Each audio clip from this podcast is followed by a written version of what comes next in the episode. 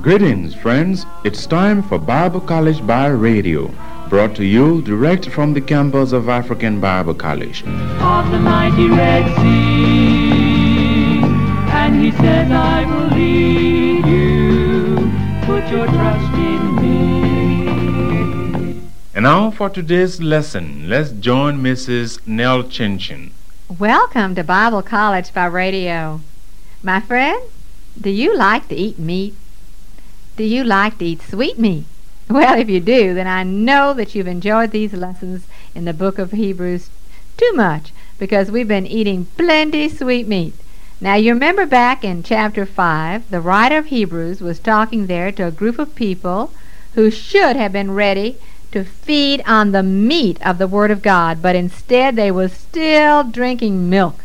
Instead of going on to teach others, they were still there just listening to others teach them over and over again the same truths, the same foundational truths of the gospel. As we read back in Hebrews chapter 5, for the time you ought to be teachers, you have need that one teach you again, which be the first principles of the oracles of God, and are become such as have need of milk, not of strong meat. For everyone that uses milk is unskillful in the word of righteousness, for he's a baby.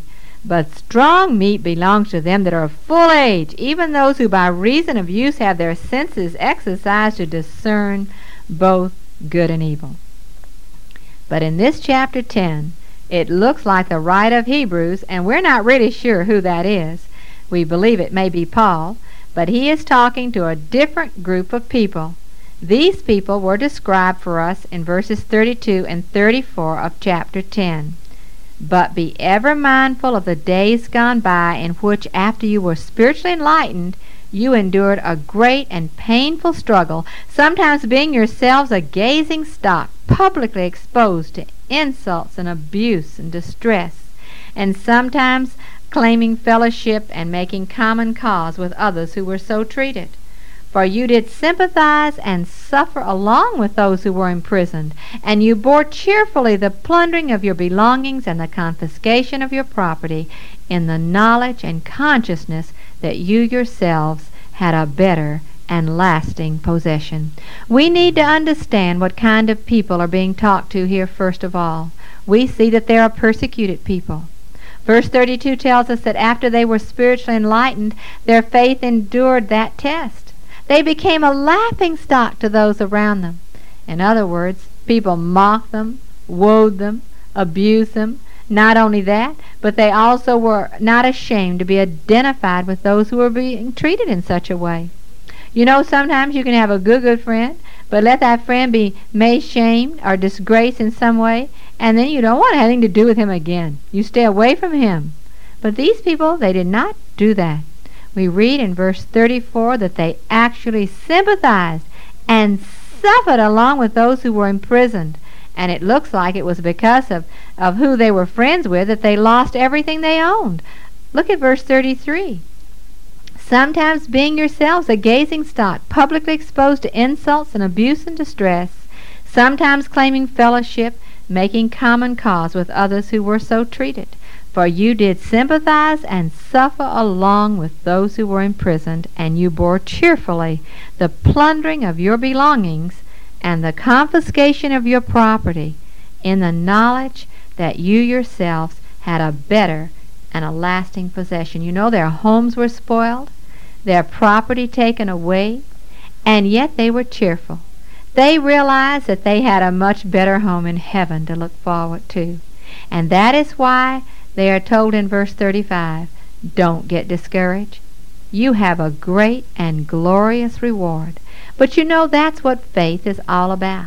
And we're going to see that in the next chapter. All those heroes of the faith that we're going to be studying about, they did not count the possessions of this world as important as their eternal possessions. They set their thoughts, their hearts, their minds on things above and not on things of this earth. But in order to persevere, in order to endure all the trials and testings that we meet here, we need to really put strong in our faith in the Lord Jesus Christ and not be like those who draw back and have to be destroyed. And that's the warning that we read at the end of chapter 10. Do not, therefore, fling away your confidence, for it carries a great and glorious reward. For you have need of steadfast patience and endurance, so that you may perform and fully accomplish the will of God, and thus receive and enjoy to the full what is promised. For still a little while, a very little while, and the coming one will come, he will not delay. But the just shall live by faith. That is, my righteous servant shall live by his conviction respecting man's relationship to God. And if he draws back, my soul has no pleasure in him. But our way is not of those who draw back to eternal perdition and are utterly destroyed, but of those who believe, who cleave to and trust and rely on God through Jesus Christ. By faith, preserve the soul. But Mrs. Chin-Chin, here is that same question again. Can we lose our faith? Ganwo, you need to look at verses 26 and 27 and read those for us. For if we go on deliberately and willingly sinning after once acquiring the knowledge of the truth, there is no longer any sacrifice left to atone for our sins, no further offering to which to look forward. There is nothing left for us then, but a kind of awful and fearful prospect, an expectation of divine judgment, and a fury of burning wrath and indignation, which will consume those who put themselves in opposition to God. Now notice that this says, those who have heard the truth, maybe even have given an outward assent to the truth. Maybe even they've gone forward in response to an altar call, and maybe even have been baptized, but then decided that they were not serious about Christianity and turned back to their old ways. There is no more sacrifice that can be made for their sins. You see, under the Old Testament law, the priests went in once a year and made sacrifices for the sins of the people. Sometimes they were making sacrifices for the same old sins over and over again. But the sacrifice that Jesus made was once for all sin, so that once that is accepted, his blood covers all the sins we ever committed in the past, all the sins we will ever commit in the future. It is finished, Jesus said from the cross. One time, finished. Now, if we understand that and accept it and believe it, then we are cleansed from our sins and become a child of God. But now this is where the confusion comes when people say that we can lose our salvation. But as we read in verse 26, if we deliberately and willfully go on sinning after making that profession of faith, there is nothing more that can be done for us. You see, Christ did it all on the cross. But we must avail ourselves of that shed blood, of that power that he has provided for us to give us victory over sin. If we refuse it, then what it really comes down to is we never did really receive it. And if we never did really receive it, we can't lose it. You see there now? Then what you are saying, Mrs. Chin-Chin, is that those who say they have accepted Christ but just keep living in sin and in the same way they did before, never actually believed on him, never applied his shed blood to their hearts. Is that right? That's exactly right, Ganwo. But before we go back now to verse 1 of this 10th chapter of Hebrews, let's review lesson 9 for our correspondence student. We called our last lesson the power of the blood. Ganwo, what does that make you think of? Well, and that always makes me think of a song that we sing here at African Bible College in the chapel. There's power, wonder-working power in the blood of the Lamb. Uh-huh. And that's just what our last lesson told us about. We learned that without the shedding of blood, there is no remission of sins. That's right, Ganwo. We also learned some important things about the Old Covenant and the New Covenant. Well, one important thing we learned, Mrs. Chin Chin, was that the Old Testament law was given to tide us over until Christ could come and establish a better covenant. We learned, too, Ganwo, about a person's last will and testament, that it cannot go into effect as long as the person who made it is living. Is that so? Oh, no, it cannot, Mrs. Chin Chin. The death of the person who made it is necessary first. Christ died so that the new covenant could go into action. Even the Old Testament law required the sacrifice of animals. But now Christ has died once for all, so that we can really say it is finished. There's no need for any more sacrifice for sin. I think you learned your lesson well, Ganwo, and I hope that has been helpful to our students too. Now, we also talked about the tabernacle and the importance of Moses following God's direction exactly, and we're going to see why later as we get on into our study. But before we continue, Ganwo, would you share that letter that you have for us?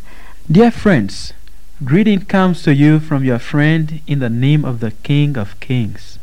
Friends, you see, I would like to proclaim myself as one of the ABC's serious listeners and students. But what happened is I have no radio to listen to all the days. I always get around friends for radio during each broadcast. You see, because I want my young Christian foundation to be strong, I decided to participate in the radio broadcast with ABC. What I do seek is only one thing, that is the understanding of the Word of God. Actually, if I could have a radio on my own, I would listen to each broadcast all the days, because each broadcast, as I listen, looks sweet to me. And it is also building up my Christian life all the time as I listen. When I am always reading the Bible, it looks like I'm talking with God. Though I read the Bible, but once I have someone to be explaining it to me like you are, I like it so much. Thanks. Well, that is a very interesting letter, and certainly one that we will treasure here. We certainly would encourage our friend to listen to the radio as often as he can. And just like the Ethiopian eunuch said to Philip, how can I understand these things unless someone explain it to me? And certainly this is one of the reasons that we have Bible College by Radio, to give you the understanding of God's Word. And let's just bow together now, Ganwo, and pray for our listeners and pray for our students that they really might have that understanding of the Word as we teach it today. Heavenly Father, how we do thank you that we can come to you and know that you're always there to hear us and to answer our prayers. We thank you for these letters that have been read today, and we would pray for our friend who desires this radio, that really for one purpose, that he might listen to the broadcast, that he might grow in Christ. May you encourage him, and may he even participate in the correspondent lessons. And now we would ask that you give this understanding that is so necessary to our students and to our listeners as the Word is taught today.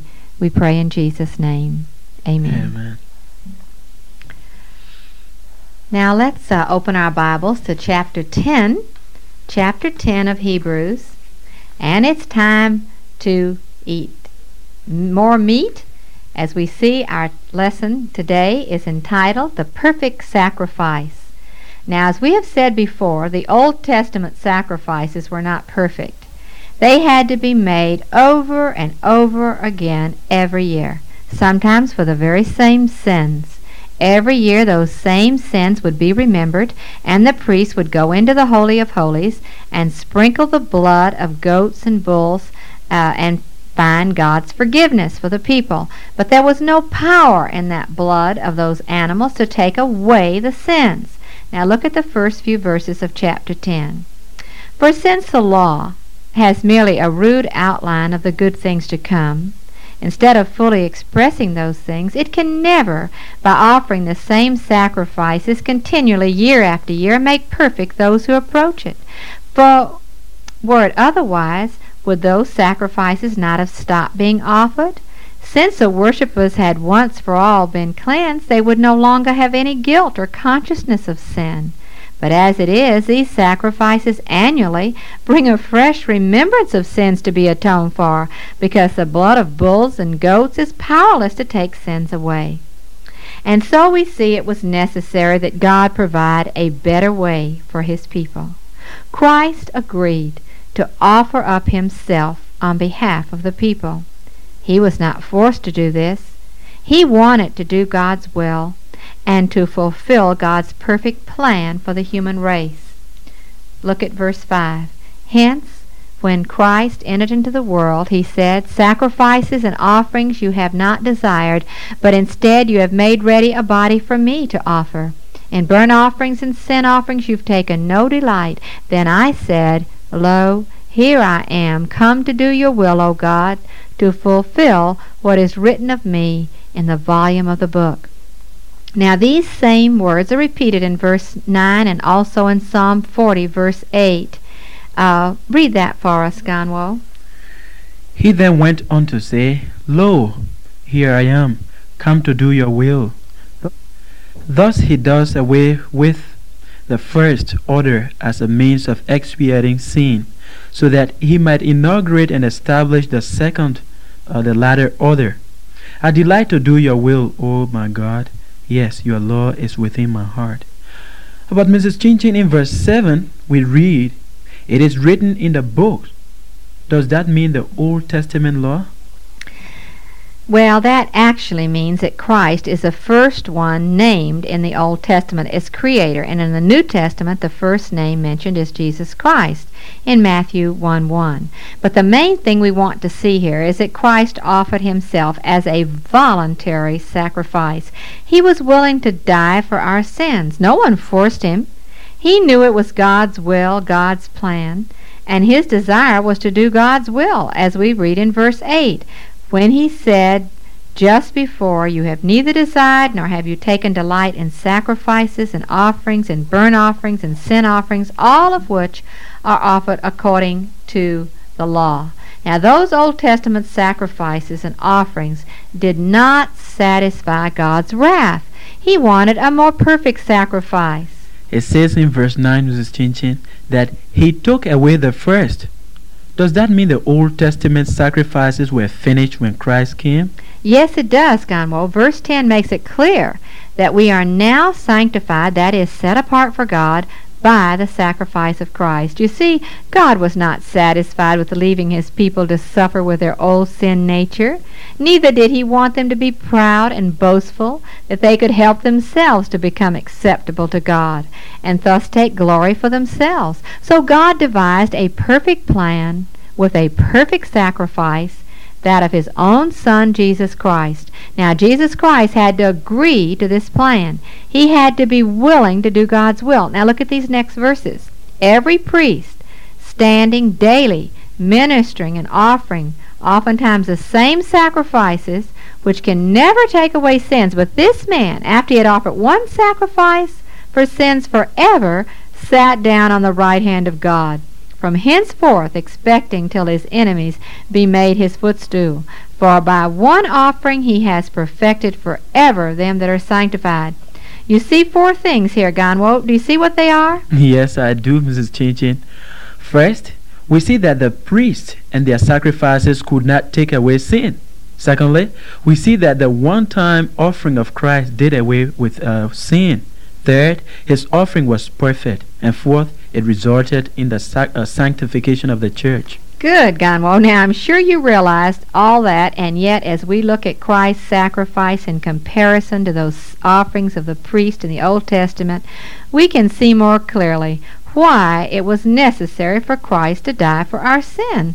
There was just no way we could go on year after year making sacrifices for our sins and never doing anything that would help get rid of those sins. And this is when we needed the help of the Holy Spirit. Look at verse 15. Therefore the Holy Spirit also is a witness to us. For after that he had said before, This is the covenant that I will make with them after those days, saith the Lord. I will put my laws in their hearts, and in their minds will I write them, and their sins and iniquities will I remember no more. Now where remission of these is, there is no more offering for sin. You know, I was just thinking, Mrs. Chin-Chin, that as long as Christ is in heaven, accepted by his Father, we can have peace, because that proves God was pleased with his work. Just like as long as we have an ambassador in a foreign country, that shows we are at peace with that country. True, Ganwo. But we have more than an ambassador in heaven. We have a policeman in our heart. When God created man, he gave him the outward law, do this, do that, don't do this, don't do that. But later, he sent his Holy Spirit to live in our heart and make our heart's desire to do what he wanted us to do. You know, when you have a small child in your home, you have to say, do this, and do that, and don't do this, and don't do that. You teach them what pleases you and what doesn't please you by the laws that you give them. But after they grow up and leave your home, they no longer have to follow those rules. You're not with them to enforce those laws or those rules. But you hope and you pray that they will desire to do the things that please you, because through those years of training them, they have come to love you so much that they want to do your will.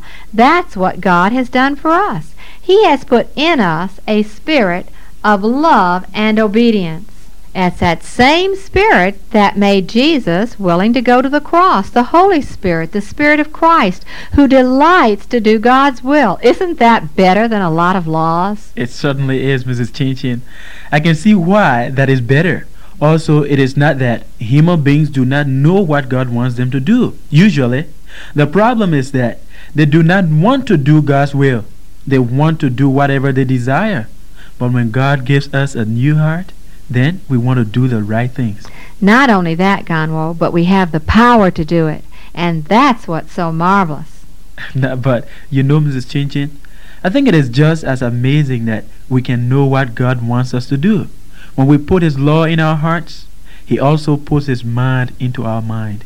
So we can know what he wants. That's good, Ganwo. When he put his law in our hearts, he put his mind into our mind. Well, look at these next verses at verse 19 now. Having therefore, brethren, boldness to enter into the holiest by the blood of Jesus, by a new and living way, which he has consecrated for us through the veil, that is to say, his flesh, and having a high priest over the house of God, let us draw near with a true heart in full assurance of faith, having our hearts sprinkled from an evil conscience, and our bodies washed with pure water. Let us hold fast the profession of our faith without wavering, for he is faithful that promised. And let us consider one another to provoke unto love and to good works, not forsaking the assembling of ourselves together, as the manner of some is, but exhorting one another, and so much the more as you see the day approaching. Oh, we have a lot of privileges now that the Old Testament saints did not have. We can come straight into the presence of God. And there's also freedom from guilt. Our hearts need no longer trouble us about things that we should do or haven't done. We can have peace in our hearts. But Mrs. Chin-Chin, those verses that say, stir one another up, how do you stir someone up to love and good works? Well, first of all, you do not neglect getting together with other believers. You spend time encouraging one another. Now, you know these early Christians had cheerfully and compassionately accepted the persecutions and the deprivations and the hardships that came their way. They were really living by faith. And now they needed to do only one thing more. Keep on. Keep on. Does that seem difficult to you when you think about continuing on in your Christian life, my friend? Does your way sometimes seem hard and difficult? Is it perhaps often lonely and exposed to the reproach of others? Well, do not despair. Do not become disheartened. Don't give up. That pattern has been predicted. That's part of Christian living today, as it has always been. For if you live by faith, if you accept what this word says as true, and you see that it is working out in history exactly as God said it would, if you thus live by faith, then though it be through scourgings and mockings, through perils and dangers, you will arrive, for the just shall live by faith. Now that was a great sentence that burned in the heart of Martin Luther and lit the fires of the Reformation.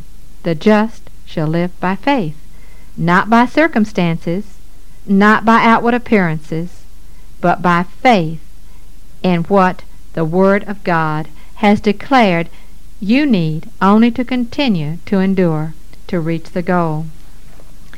Ganwo, you know, faith has been translated by one word, and I wonder if you've ever heard it described that way.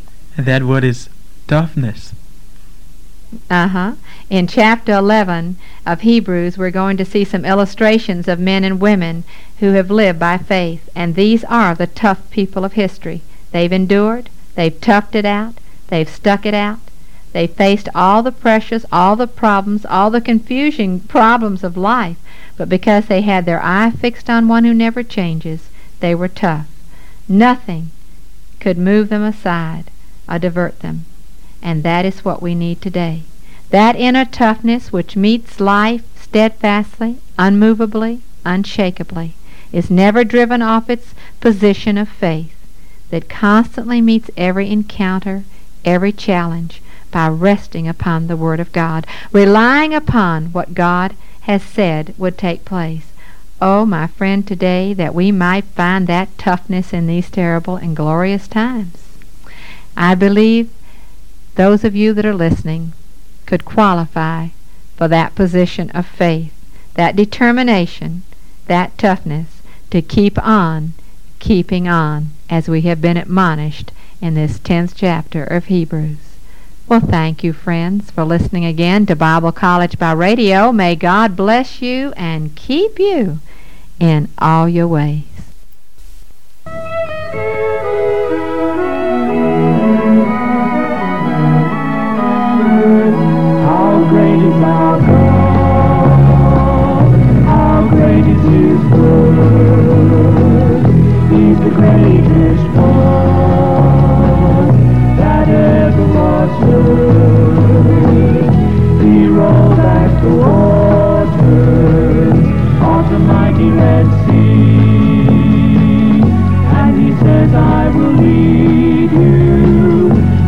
Trust in me.